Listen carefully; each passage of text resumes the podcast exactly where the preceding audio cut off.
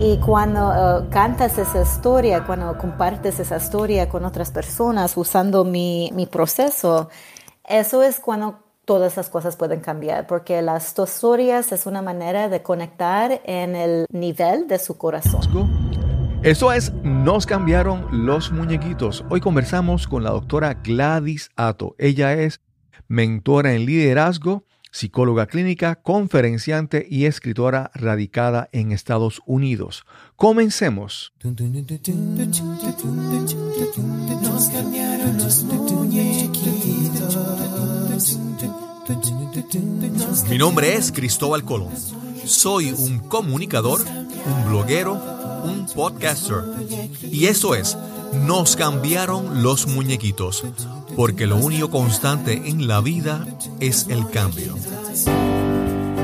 Bienvenido, bienvenida a Nos Cambiaron los Muñequitos. Gracias por acompañarme en este episodio, el número 92.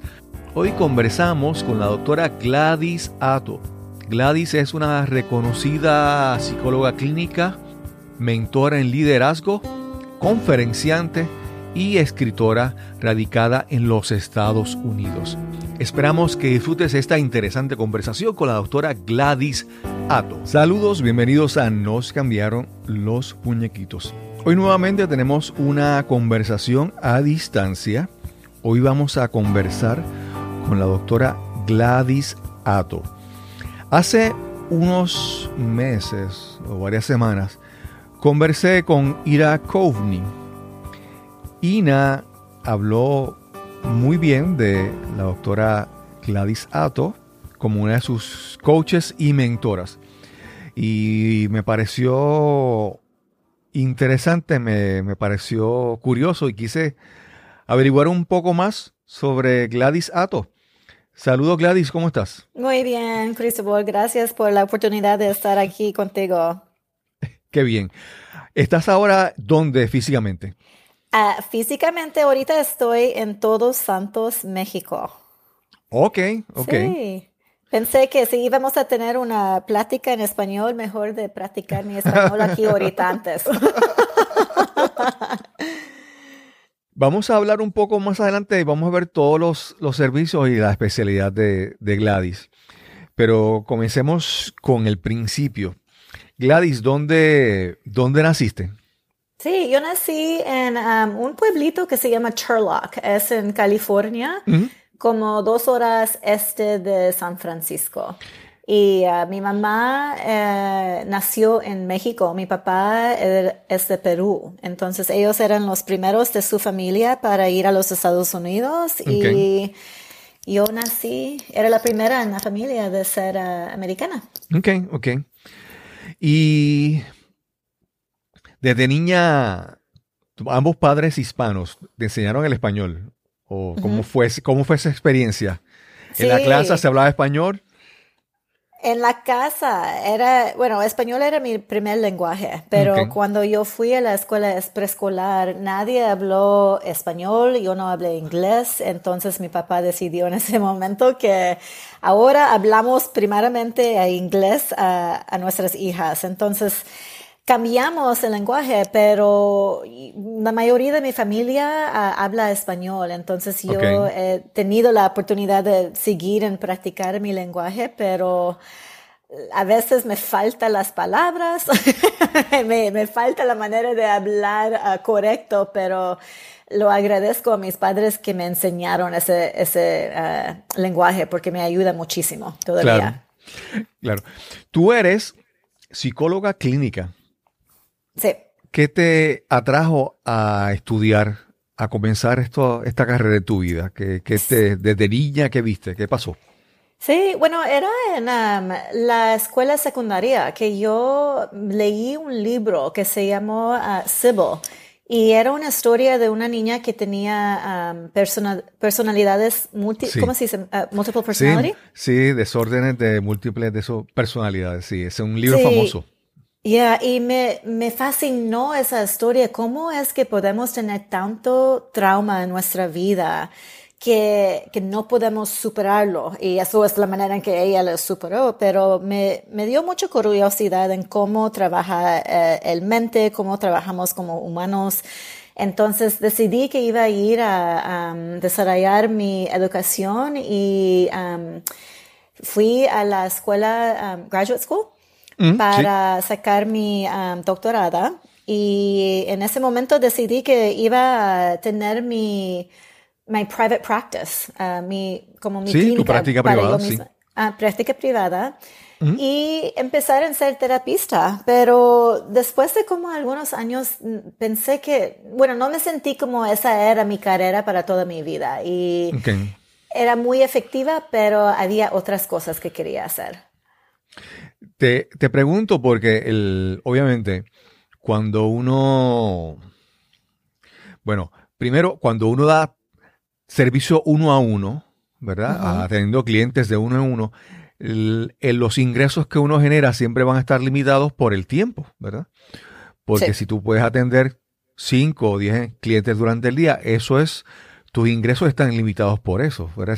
Esa es una alternativa, ¿verdad? Mucha gente lo que hace es que busca entonces, en vez de atender de uno a uno, de uno a muchos, one to many, para expandir su mercado. Y también te pregunto, cuando en esa etapa en que tú dabas consejería, ¿verdad? Terapia individualizada. ¿Te demandaba mucho físicamente? ¿Te afectaba o lo manejabas bien? Oh, sí me afectó. No hay manera en que no te puede afectar ese trabajo, porque cada día estás escuchando las historias de clientes que tienen trauma, que tienen depresión, ansiedad, problemas en la casa. Y mi especialidad como terapista era trabajar con los clientes que tenían trauma. Trauma desde cuando los veteranos, así se dice, de la guerra. Sí, veteranos, sí. Trabajé con veteranos de la guerra de Vietnam, trabajé con padres que tenían violencia en la familia, trabajé con niños en particular, que tenían todos diferentes tipos de trauma como neglect o molestación, sexual molestation o abuso. Entonces, abuso sexual.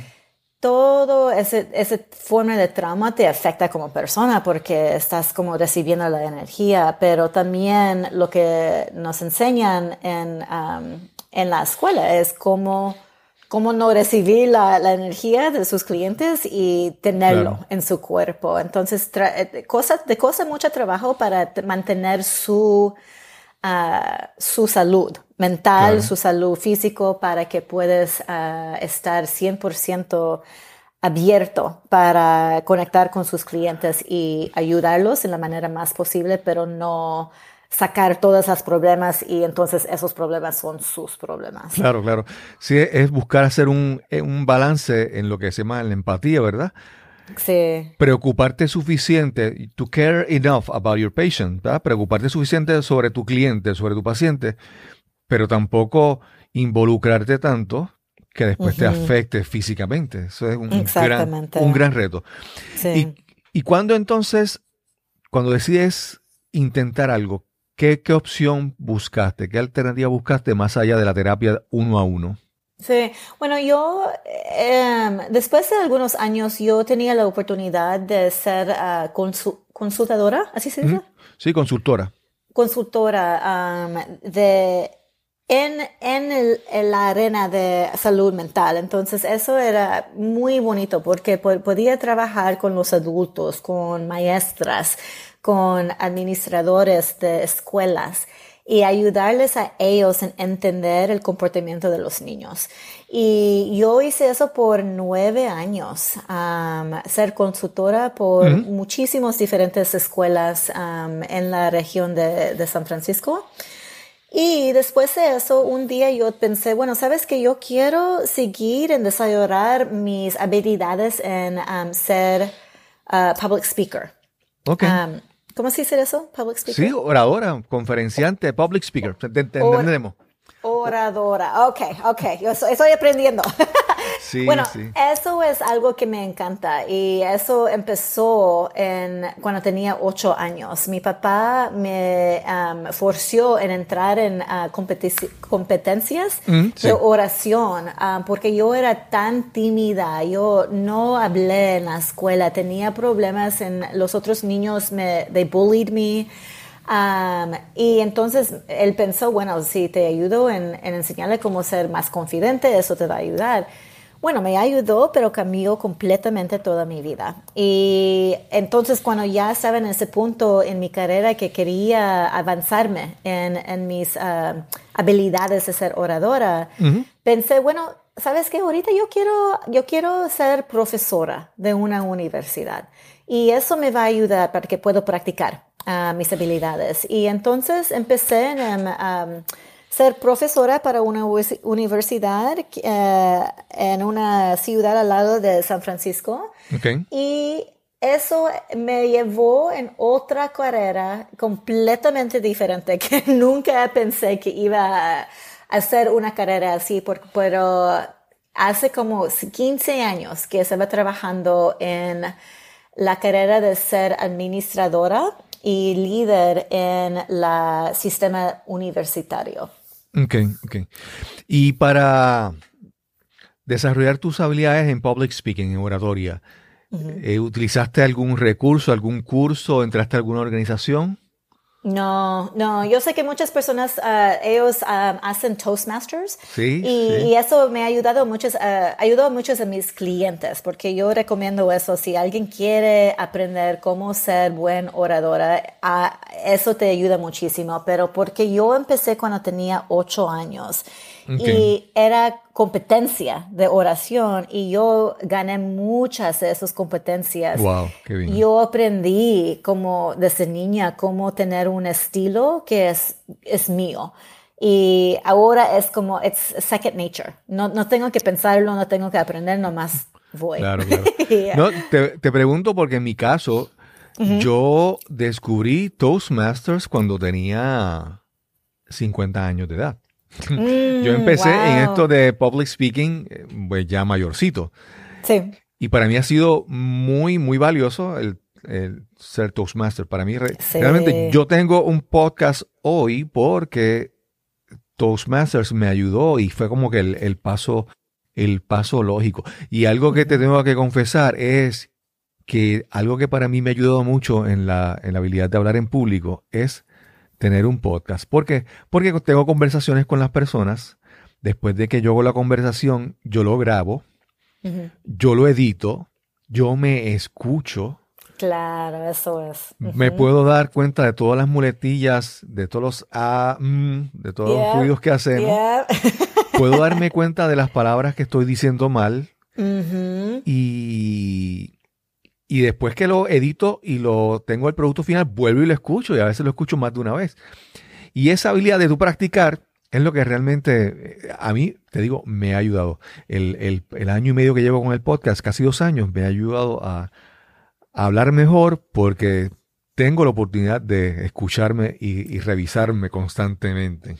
Sí, no, es algo muy poderoso cuando quieres practicar, quieres ser un buen orador, la única cosa que te va a ayudar es práctica. Y tener la oportunidad de escucharte tú mismo, eso es algo increíble. Y te ayuda tanto en todas áreas. En cualquier cosa que estés haciendo en su carrera, eso es una habilidad que te ayuda en cualquier manera. Sí. Y yo me atrevo a apostar que tú como psicóloga, para mí yo he visto que el tú aprender a hablar en público, el tú empezar a contar tus historias, ayuda a sanar, ayuda a crecer. Uh-huh. Yo creo que aparte de la confianza y sentirse más seguro de sí mismo y atreverse a hablar en público, cuando uno comienza a hablar, uno va sanando poco a poco. Uh-huh. No sé si tú coincides con eso, tú como psicóloga. Oh, sí. Bueno, y especialmente ahora porque mi negocio ya no estoy en la academia. Estoy, uh-huh. As an entrepreneur, trabajo con expertos que quieren avanzar su carrera, quieren ser más visibles. Y he notado porque les enseño cómo crear lo que yo llamo su historia de amor para su negocio, your love story. Y ese proceso es un proceso muy intensivo porque sí. Es un proceso que yo creí que empieza con tú mismo. Tienes que conocerte tú mismo. Tienes que realizar los sueños que tienes, pero también las cosas en que tienes duda. Y claro, tienes que seguir adelante en desarrollarse a tú mismo, en su salud mental, pero también sus emociones, para que puedas traer todo con que tú eres a lo que estás haciendo. Y la historia que realizas es para su negocio, no es una historia solamente de de lo que hiciste profesionalmente o claro, sus diplomas o cosas así, pero su historia más poderosa que puedes tener para su negocio es la historia de su vida. Y cuando claro, cantas esa historia, cuando compartes esa historia con otras personas usando mi proceso, eso es cuando todas las cosas pueden cambiar, porque las dos historias es una manera de conectar en el nivel de su corazón. Claro, claro. Me encantó eso que mencionaste cuando usas el concepto de Your Love Story. Pero antes de profundizar un poco más en eso, quiero hablar cómo llegaste entonces, dar ese paso de la academia a empezar a trabajar con emprendedores, con entrepreneurs. Sí. ¿Cómo sucedió ese cambio, ese momento? Era un cambio de sorpresa, 100%, okay, porque después de empezar, yo pensé, I taught. Enseñaba, sí. Yo enseñé mi primer curso en ser profesora en 2004. Y okay, entonces, después de casi 10 años, yo tenía muchas diferentes trabajos, pero en ese momento yo era presidente y CEO de la Universidad Nacional para los Hispanos.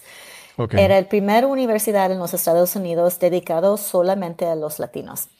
Y yo entré en esa universidad pensando que, aquí estoy, voy a trabajar con mi comunidad, voy a hacer lo más mejor posible para avanzar esta escuela. Y algunos meses después de llegar a la universidad, encontré que la mesa directiva estaba pensando en cerrar las puertas. Wow. Y yo dije, no, ¿cómo es posible? Porque, bueno, ellos eran abiertos por 34 años.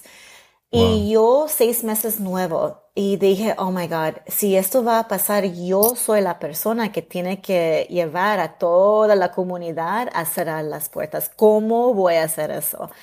Y era un proceso muy grande, muy duro, pero también es una experiencia que es la mejor experiencia que he tenido en toda mi carrera, porque okay, me enseñó que hay una manera en que podemos cambiar en la vida, podemos mover sobre las transiciones con más facilidad. Y eso yo le llamo the good goodbye approach. No sé cómo traducir eso. Sí, el buen adiós. El buen adiós. Sí, un concepto que desarrollaste. Sí. Y en ese momento, bueno, sabiendo que ya no iba a tener mi trabajo, porque íbamos a cerrar las puertas en 2015 y yo, pero entonces ya era definitivo. Tú entraste sí, a esa posición, pero no había alternativa. Eso es lo que iba a ocurrir. Sí, eso iban a terminar. Íbamos okay, a terminar. Teníamos como un año y medio para cerrar wow, todo. Y okay, yo implementé la buen adiós. Esa es una filosofía que yo tenía por mucho de mi vida, desde cuando mi mamá murió en 2003. Y sabiendo que yo iba a ser la última persona that was going to be laid off, yo pensé, bueno, ¿qué voy a hacer? ¿Qué voy a hacer después de esto? Y había recibido muchas oportunidades de entrar en otra posición más lujoso de ser presidente CEO de una universidad. Sí. Y estaba diciendo no, gracias, no. Y dije, ¿qué está pasando, Gladys? ¿Por qué estás diciendo no? Esas oportunidades muy lujosas. Y decidí, claro, ¿sabes qué? Hay algo diferente que quiero hacer con mi vida. Y es algo que yo sabía que quería hacer, pero no tenía la confianza. No tenía como la sabiduría que podría hacerlo. Pero en ese momento claro, yo sabía que el universo me estaba dando una gran oportunidad. de seguir sobre mis sueños. Y entonces en ese momento yo decidí que iba a empezar mi negocio propio para yo misma. Y ese approach, ese concepto que desarrollaste, que es el de good goodbye, el buen adiós, uh-huh. ¿Cuáles eran los conceptos detrás de eso? ¿De qué se trataba ese de good goodbye? Sí, bueno, la filosofía era un regalo que mi mamá me dio cuando se murió. En el funeral yo tenía una experiencia que era una experiencia miraculous. Sí, milagrosa. Milagrosa, que puedes leer en mi libro. Pero eso cambió toda la manera en que yo entiendo las transiciones, los cambios en la vida o cuando alguien se muere, ¿verdad? Porque yo sé, como ser psicóloga, yo entiendo muchísimo que el proceso que entramos cuando estamos yendo en un cambio, porque como humanos no gustamos a cambiar, queremos que todo es igual para que podamos tener como un sentimiento de control de nuestra vida. Claro, claro. Entonces, usando mi experiencia en ser psicóloga, usando mi experiencia en ser un líder executive leader. Sí, ejecutivo, sí. Ejecutivo, y también mi experiencia en nomás ser humana.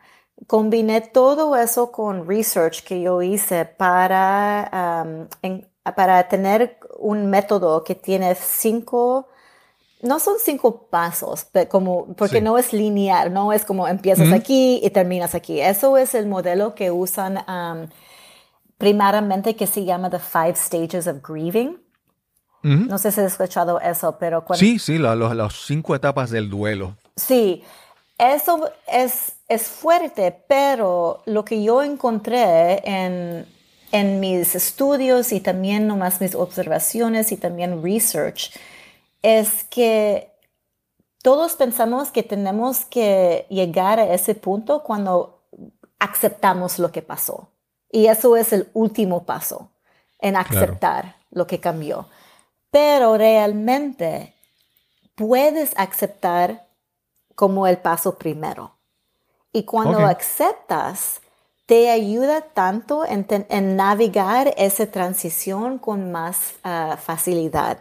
Y eso es lo que yo hablo en mi libro, que cuando aceptamos, cuando realizamos lo que está pasando sin tratar de cambiarlo, podemos liberarnos sobre nuestra energía para dedicar nuestra energía en lo que queremos hacer después de ese cambio.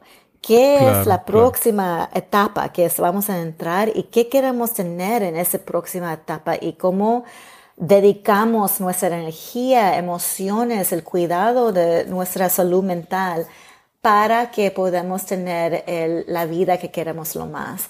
Y eso empieza cuando aceptas lo que está pasando sin tratar de cambiarlo. Claro, claro.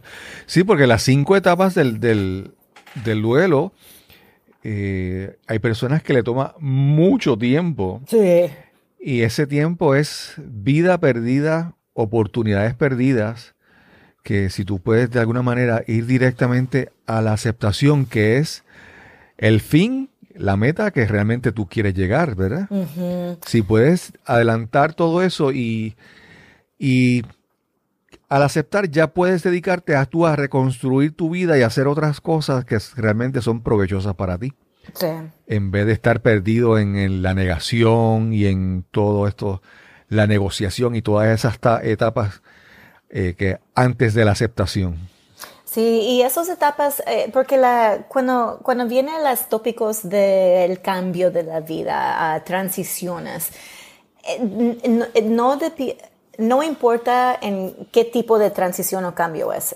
Si es transición o cambio en su vida personal, en su vida de amor, en su carrera, no importa, lo que está pasando es que estamos tratando de ajustar a un futuro sin saber qué va a pasar en el futuro, ¿verdad? Y eso es lo que nos da mucha duda. Y, no sé lo que va a pasar y yo tengo que saber y no quiero el cambio que pasa porque me gustó cómo eran las cosas. Pero cada persona tiene que reconocer que nuestro paso en en mover sobre los cambios es único.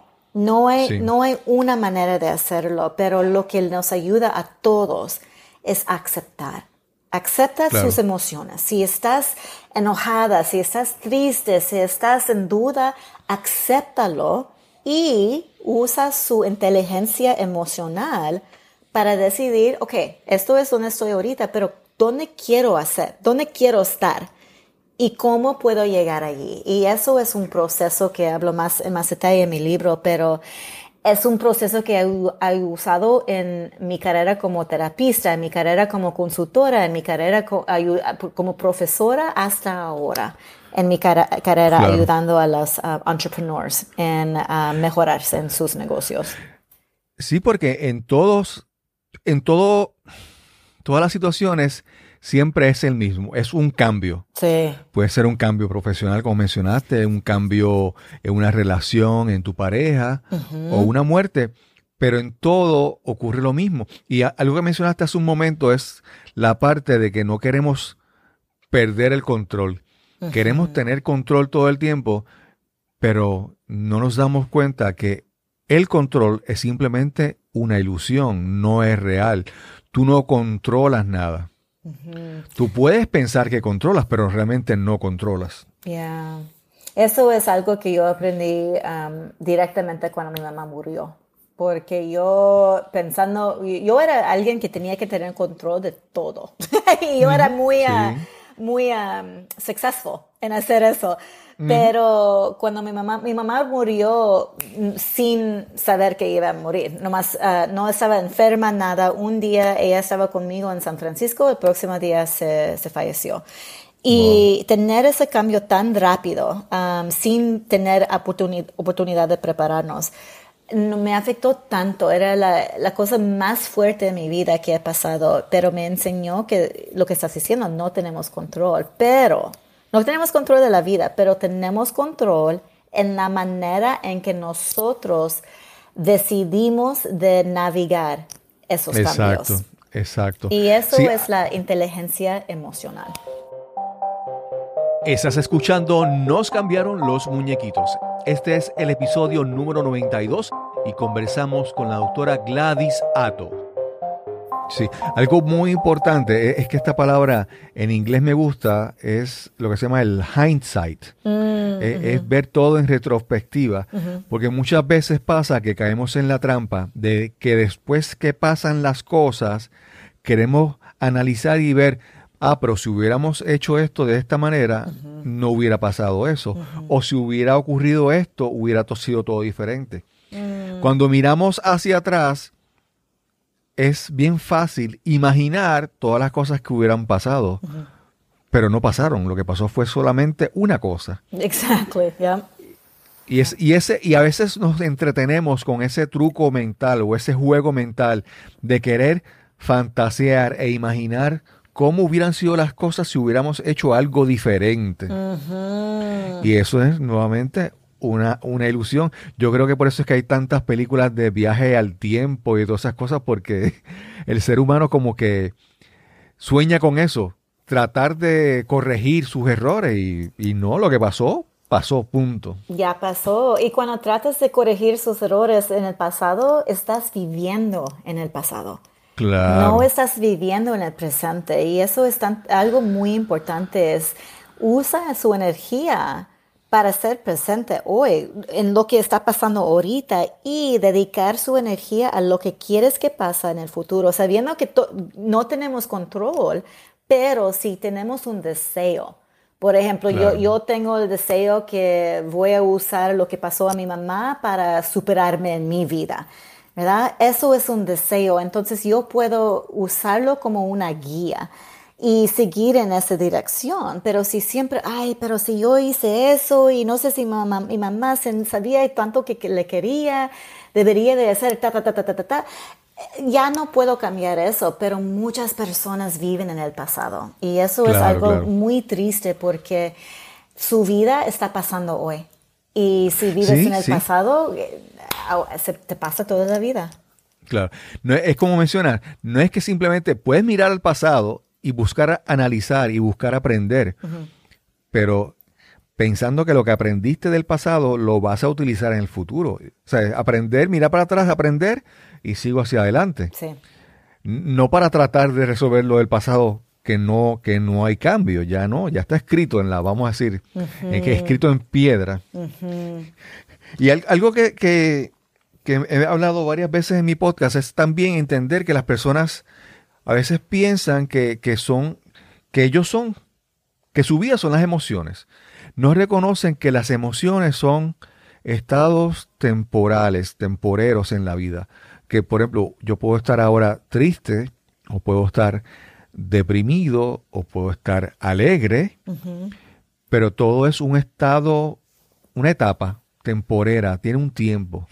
Pero yo no soy eso, uh-huh. ¿Verdad? Uh-huh. A veces nos identificamos tanto con las emociones que creemos que somos las emociones. Exacto. Yeah. Y entonces hay que aprender a decir, no, yo soy más que la alegría, yo soy más que la tristeza, yo soy más que la depresión, uh-huh. Yo soy más que el enojo, yo soy un ser humano que tengo momentos tristes, momentos alegres, momentos felices. Sí, sí. Eso es.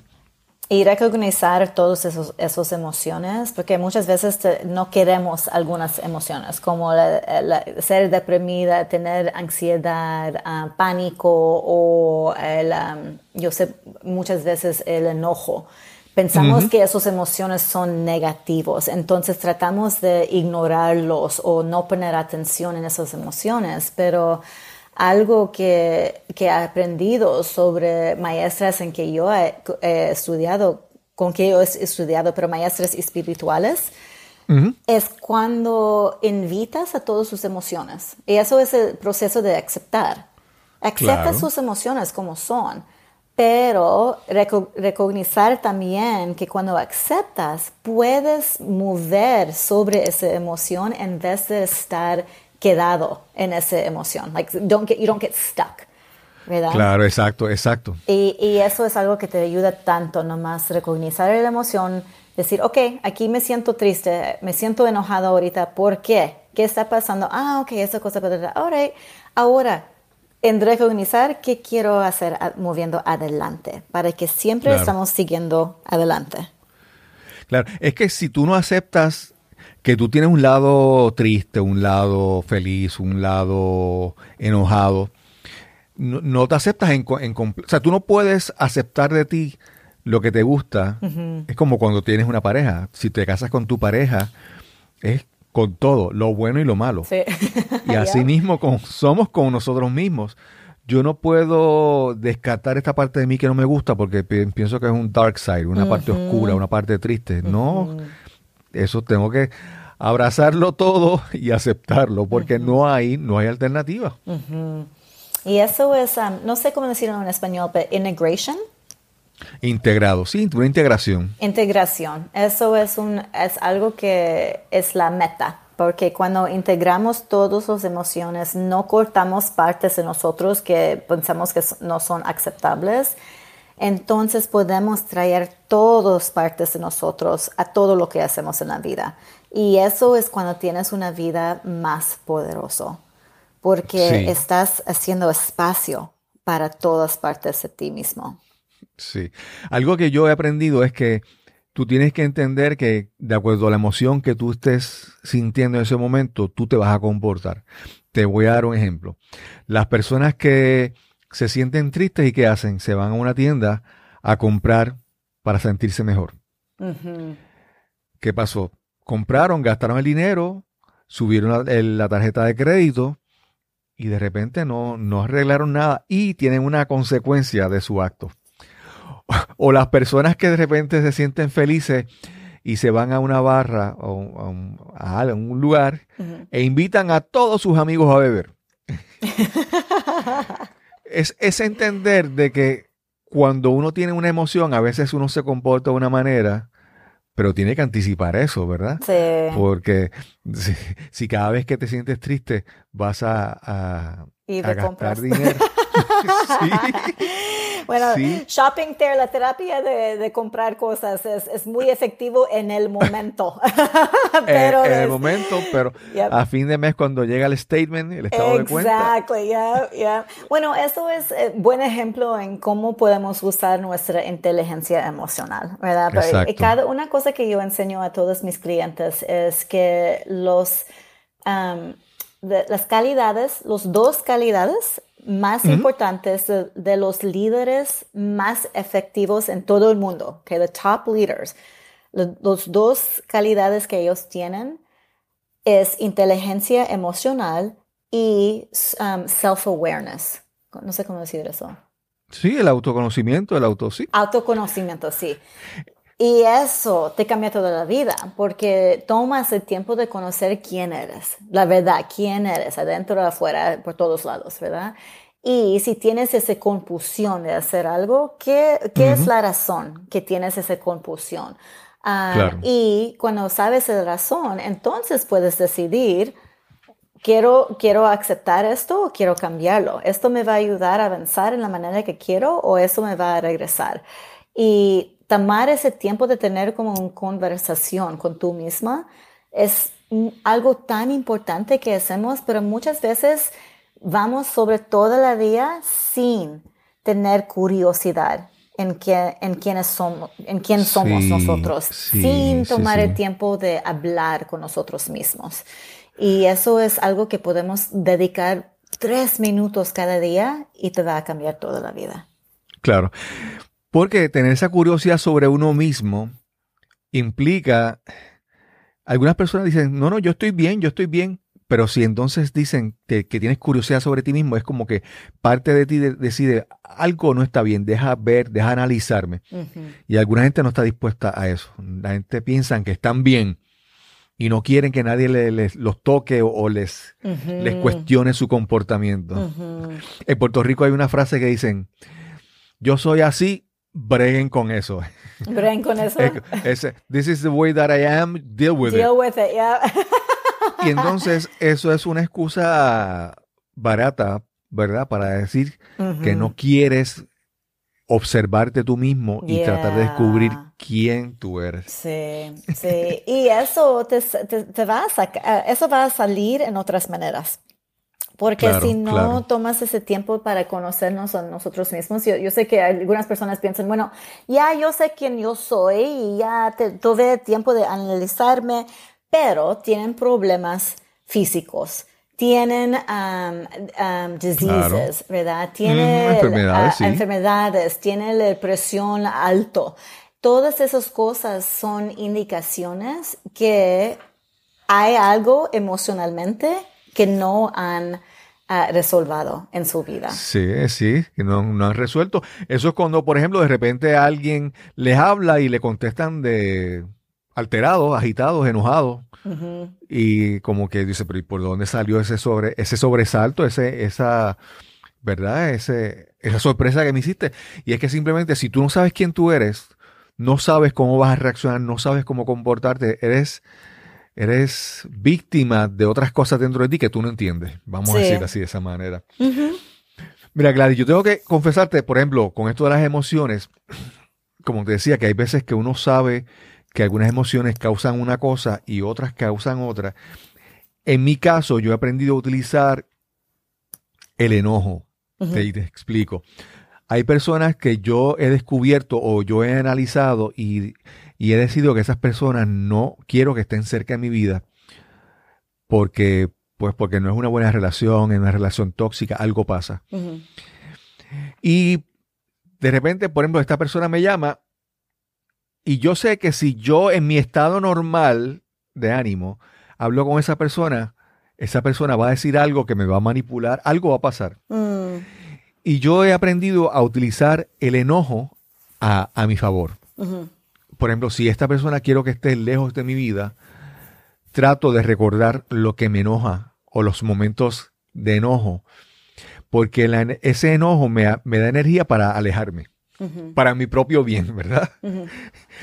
Reconociendo que si estuviera tranquilo, tal vez esa persona venía y decía algo y y yo caía en la misma trampa o me manipulaba, ¿verdad? Uh-huh. Y entonces, como digo, yo tengo esa confesión de que yo en algunos casos utilizo el enojo para recordarlo. Es como los actores, ¿verdad? Cuando quieren realizar un papel, tratan de acceder a sus emociones y sus recuerdos. Sí, sí. Pues yo cuando quiero alejarme de una persona, ¿quiero alejarme? Pues deja recordar por qué estaba enojado con esa persona. Uh-huh. Y me enojo y mantengo la distancia. Uh-huh. Aunque pueda parecer como que algo no correcto, pero a mí me ha funcionado.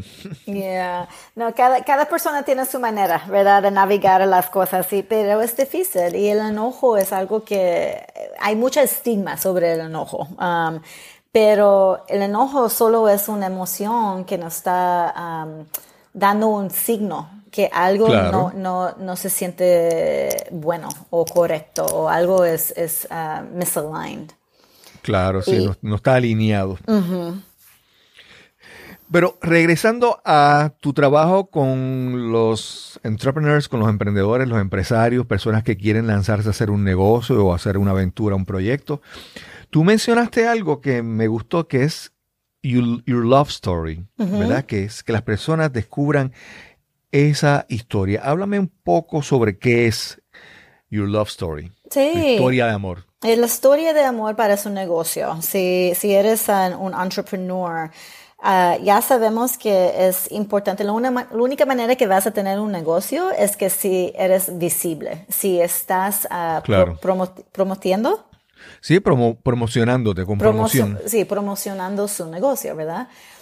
Pero cuando entras en un negocio donde hay tantas personas haciendo la misma cosa que tú estás haciendo, es muy fácil de estar en un espacio donde estás tratando de hacer todas las mismas cosas que cada otra persona está haciendo.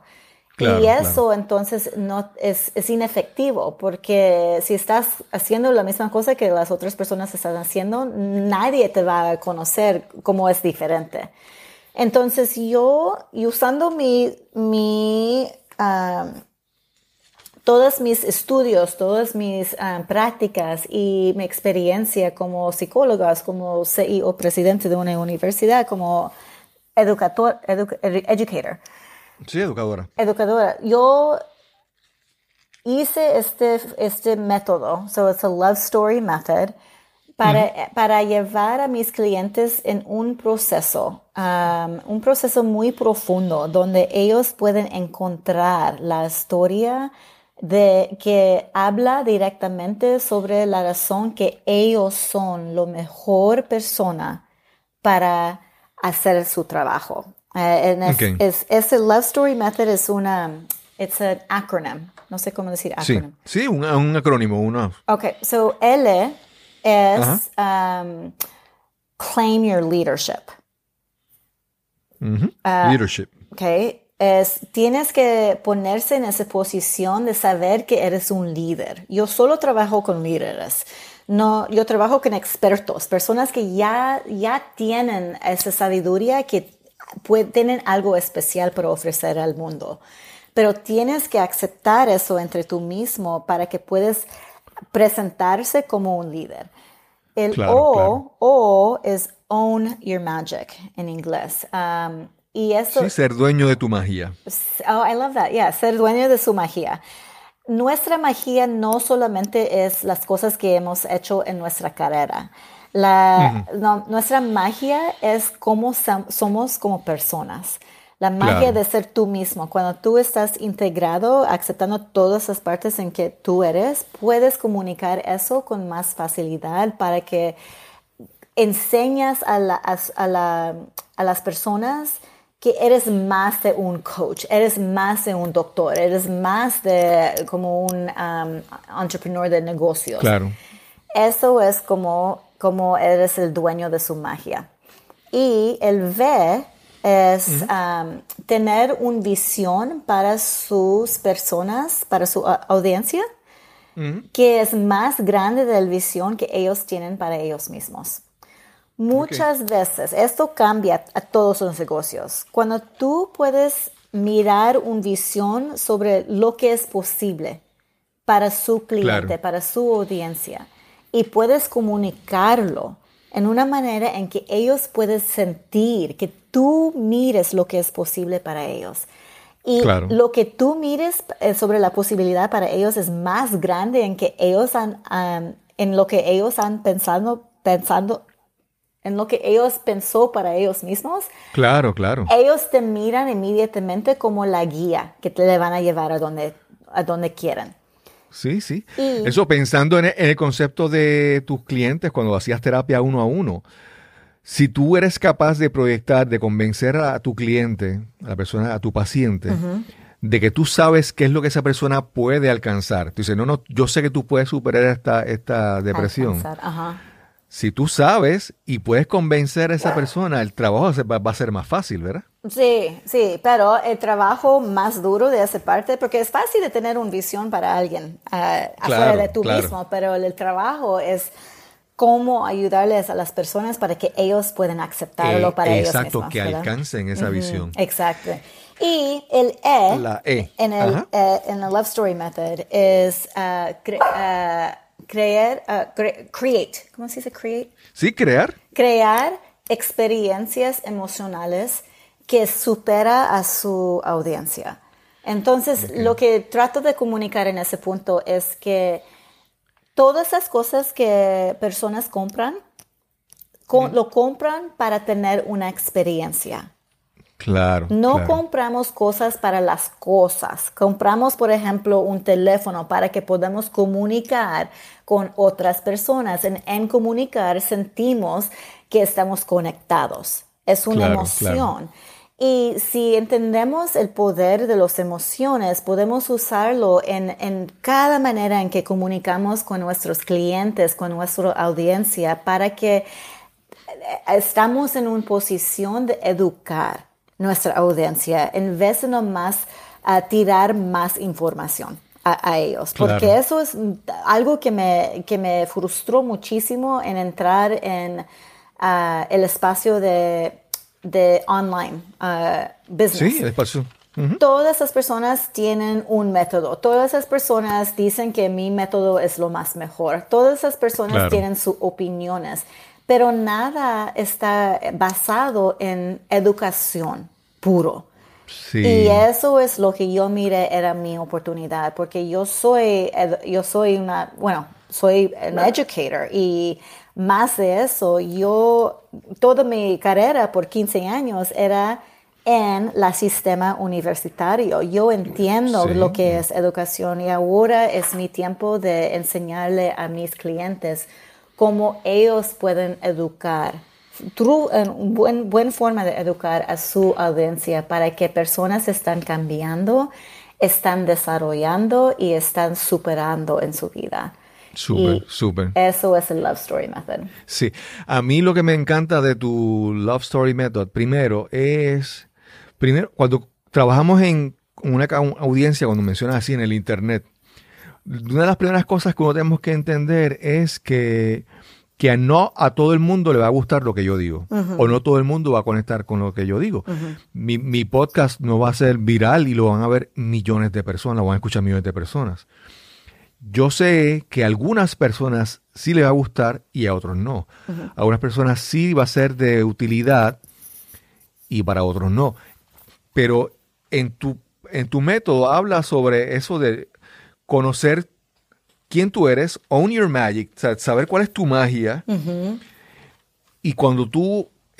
es un proceso de... Si tú te conoces y sabes quién tú eres, te das cuenta de que puedes conectar con algunos y no con todos. Uh-huh. Y cortas esa ilusión de querer ser el más popular, el más viral o el más exitoso, que no tienes que serlo, ¿verdad? No, tú no puedes gustarle al 100% de las personas, te quiero decir. Uh-huh.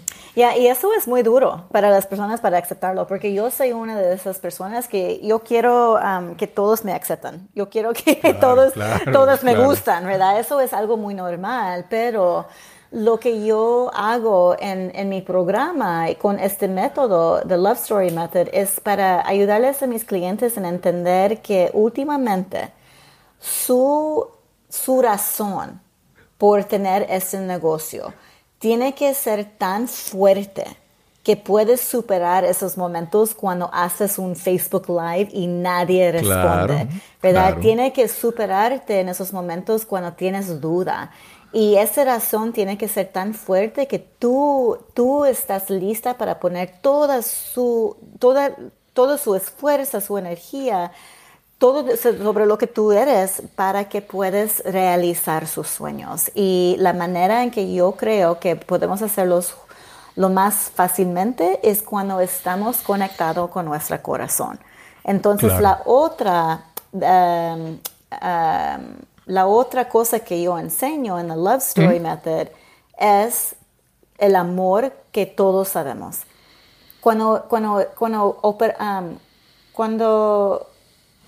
tomamos acción del amor, estamos conectados en una manera que es más profundo si estamos conectados con nuestras mentes sobre la inteligencia. Cuando estamos conectados sobre el amor, todas las posibilidades en lo que podemos hacer juntos crecen. Y cuando estamos conectados sobre el corazón, podemos saber nuestra realizaciones de la verdad. ¿Qué es nuestra verdad? Claro. ¿Qué es la cosa que yo truly quiero decir a este mundo? Y ese paso es más duro de aprender las estrategias, porque nos enfocamos tanto en el dinero, en la estrategia, y tiene que tener millones de followers y todo eso que perdimos. Es razón que últimamente estamos aquí para cambiar una vida a la otra vida. Y eso es una forma de amor. Claro, claro. Hace un tiempo yo seguí un journal de una persona muy conocida y el journal te decía cómo alcanzar tus metas en 90 días, vamos a decir así. Uh-huh. Y algo que yo descubrí en ese proceso, yo no alcancé mi meta. Uh-huh. Y me sentí como que frustrado porque no alcancé la meta. Pero en ese proceso yo entendí algo que para mí fue importante, y es reconocer que hay veces que tú haces cosas y tienen una consecuencia directa, vamos a decir así. Yo dejo de comer y posiblemente baje de peso, ¿verdad? Hay una conexión directa, pero hay veces que hay cosas que no tienen una conexión, vamos a decir directa. Por ejemplo, yo puedo hacer, digamos, 5 blogs toda esta semana, pero no necesariamente a la gente le gusta, ¿verdad? Uh-huh. Entonces, hay veces que hay cosas que yo puedo hacer y funcionan, y hay otras cosas que no dependen de mí, ¿verdad? Uh-huh. Y esas cosas también hay que aceptarlo, ¿verdad? Es como que pues, yo puedo decir, voy a hacer un podcast 7 días a la semana, pero no hay garantía de que conecte con toda la gente que quiera, ¿verdad? Entonces, aceptar que algunas cosas son como que lineales. Yo hago esto y ocurre esto, pero hay otras cosas que no. Hay otras cosas que yo hago esto y no necesariamente puedo tenerla. Y esa aceptación de que hay cosas con incertidumbre, vamos a decir así, que hay cosas que yo puedo hacer, pero hay cosas que no están en mi control, ¿verdad? Sí, no, estoy de acuerdo contigo, pero también quiero enfatizar que hay muchas cosas que podemos hacer para tener una conexión más fuerte con otras personas, especialmente en forma de tener un negocio. Claro. Porque cuando tienes un mensaje que es muy importante a comunicar a otros, la manera en que lo comunicas es más importante de las palabras que usas. Y la manera que comunicas es energía, ¿right? Y esa energía, puedes aprender cómo tener una energía que puede traerte más personas. Puedes aprender cómo tener una energía, una status que puedes superar la manera en que otros te miran. Y cuando usas mi método, puedes comunicar en una manera que le va a caer en los corazones y los mentes de las personas que quieres tener como clientes con más facilidad. Y eso es algo que, por ejemplo, con Ina es buen ejemplo, que antes de trabajar conmigo, Ina estaba haciendo todas esas cosas. Ella tenía su podcast, sus videos, ella estaba poniendo content en Facebook, social media, todo el tiempo. Ella es buen estudiante. Le dices algo, ella lo hace, ¿verdad? Pero notó que su negocio no estaba creciendo mucho. Y ella no entendió por qué, porque ella podría decidir, bueno, mi mensaje no es por todos, entonces así es la vida. Pero ella sabía que no, algo no está trabajando muy bueno, porque debo de tener más clientes, debo de tener más oportunidad de ayudar más personas. Y entonces cuando empezamos a trabajar juntos en mi programa, ella inmediatamente encontró que su mensaje era la cosa que tenía que arreglar. Porque la manera en que ella estaba comunicando, no estaba comunicando claramente toda su magia. No estaba comunicando como líder. No estaba comunicando esa visión que tiene para su audiencia. Y no estaba poniendo mensajes que eran educativos, y también dio una oportunidad a su audiencia de sentir algo en sus corazones. Claro. ¿Verdad? Entonces, si quiero... eso, es que lo que te quiero decir es que en el caso de Ina, que es bien importante, que eso tú mencionas, ella requirió, más que hacer cosas, entender y analizar profundamente el mensaje que estás... Es verdad, es la parte de profundizar, que con tu procedimiento, con tu Love Story Method, alcanza esa profundidad. Que a veces pensamos que por hacer, las cosas llegan. Y hay que profundizar y analizar más qué es lo que estamos haciendo o cómo lo estamos haciendo para saber si funciona, ¿verdad? Sí, eso es. Y eso toma tiempo, toma curiosidad y toma mucho dedicación. Sí, toma dedicación y perdóname, ¿verdad? Y tú ahí me corriges si es correcto o no. Ahí yo quiero que tú me digas. Yo también pienso que requiere una segunda parte, una otra persona, ya sea un coach o un mentor, porque nosotros estamos con como blindsides, que se llama, las gringolas, ¿verdad? Y no podemos ver bien hasta que no tenemos a alguien que desde afuera es testigo de lo que está ocurriendo y nos dice, esto es lo que está pasando. Exacto. Por eso pienso, te lo digo, porque a veces pienso que nos podemos matar, tratar de entender lo que está pasando, pero si no tenemos la ayuda de un mentor o de un coach, o una persona que esté afuera observando y nos dé información, retroalimentación, no podemos salir porque estamos atorados, porque como dice el dicho, no es que nosotros somos como, nosotros, el mundo es como nosotros somos. Nosotros vemos el mundo como nosotros somos. Yeah. O sea, nuestra forma de ser define cómo vemos el mundo. Y por lo tanto, como somos, nos restringe lo que vemos alrededor de nosotros. Vamos a decir así, de esa manera. Así es. Estoy 100% de acuerdo contigo en eso. Pero eso también es un proceso difícil de aceptar que necesitamos ayuda. Porque yo sé el primer año de mi negocio, después de cuando cerramos las puertas de la universidad, yo pensé, bueno, yo ya tengo la experiencia de ser presidente CEO de un negocio de $50 millones, ¿verdad? Yo ya he tenido empleados, más de 150 empleados. Yo puedo hacer mi negocio propio. No necesito ayuda. Oh my God. Okay, eso era un gran error.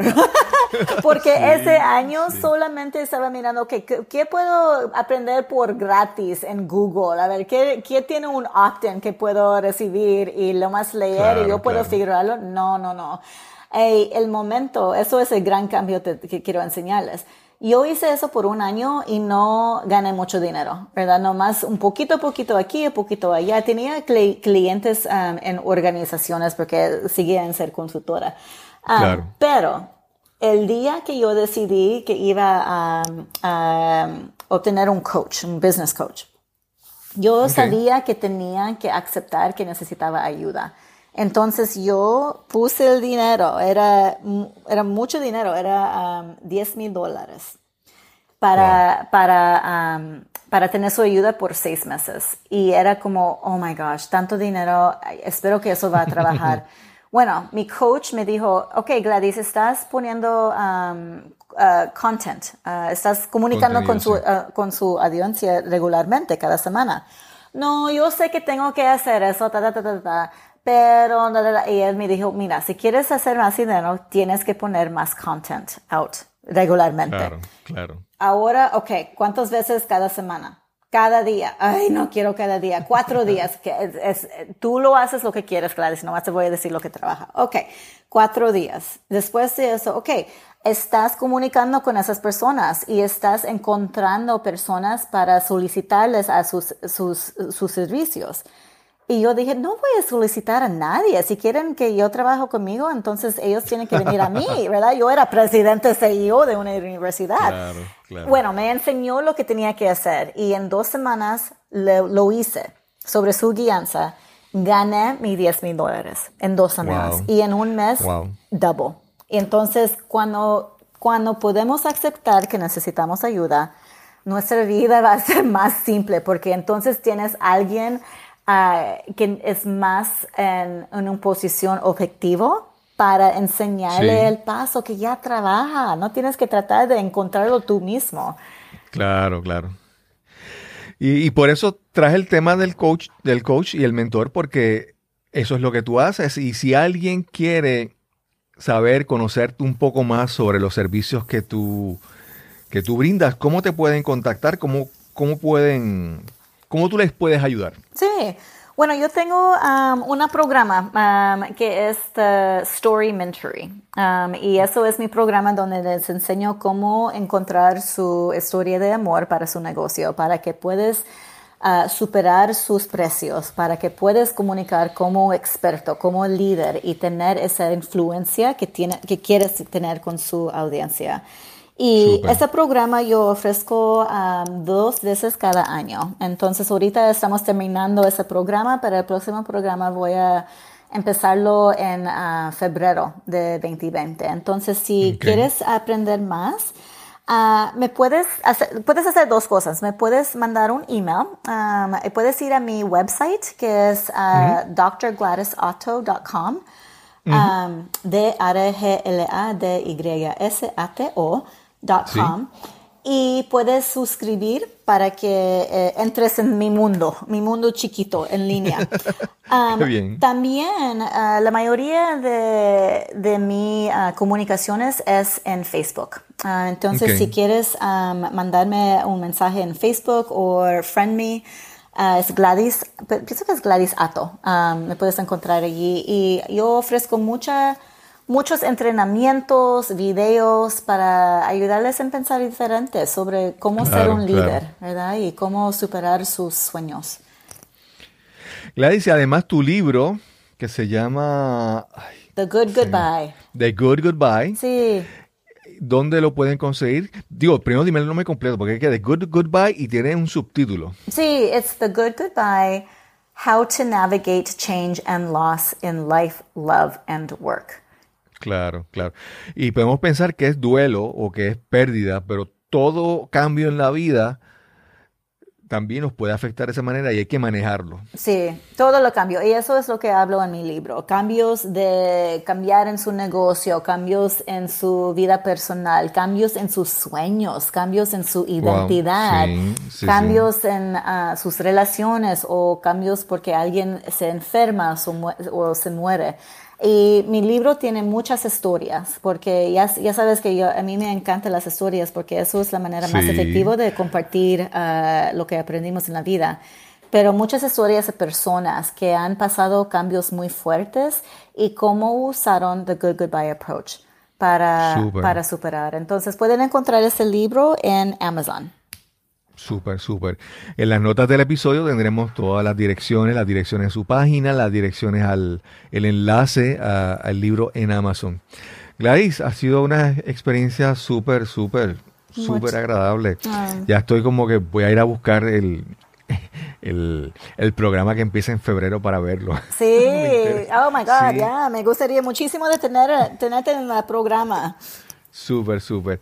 Porque realmente Yo pienso que parte del problema que nosotros tenemos con nosotros mismos no es tanto las historias que contamos a otras personas, uh-huh. Son las historias que constantemente nos estamos contando nosotros mismos. Sí.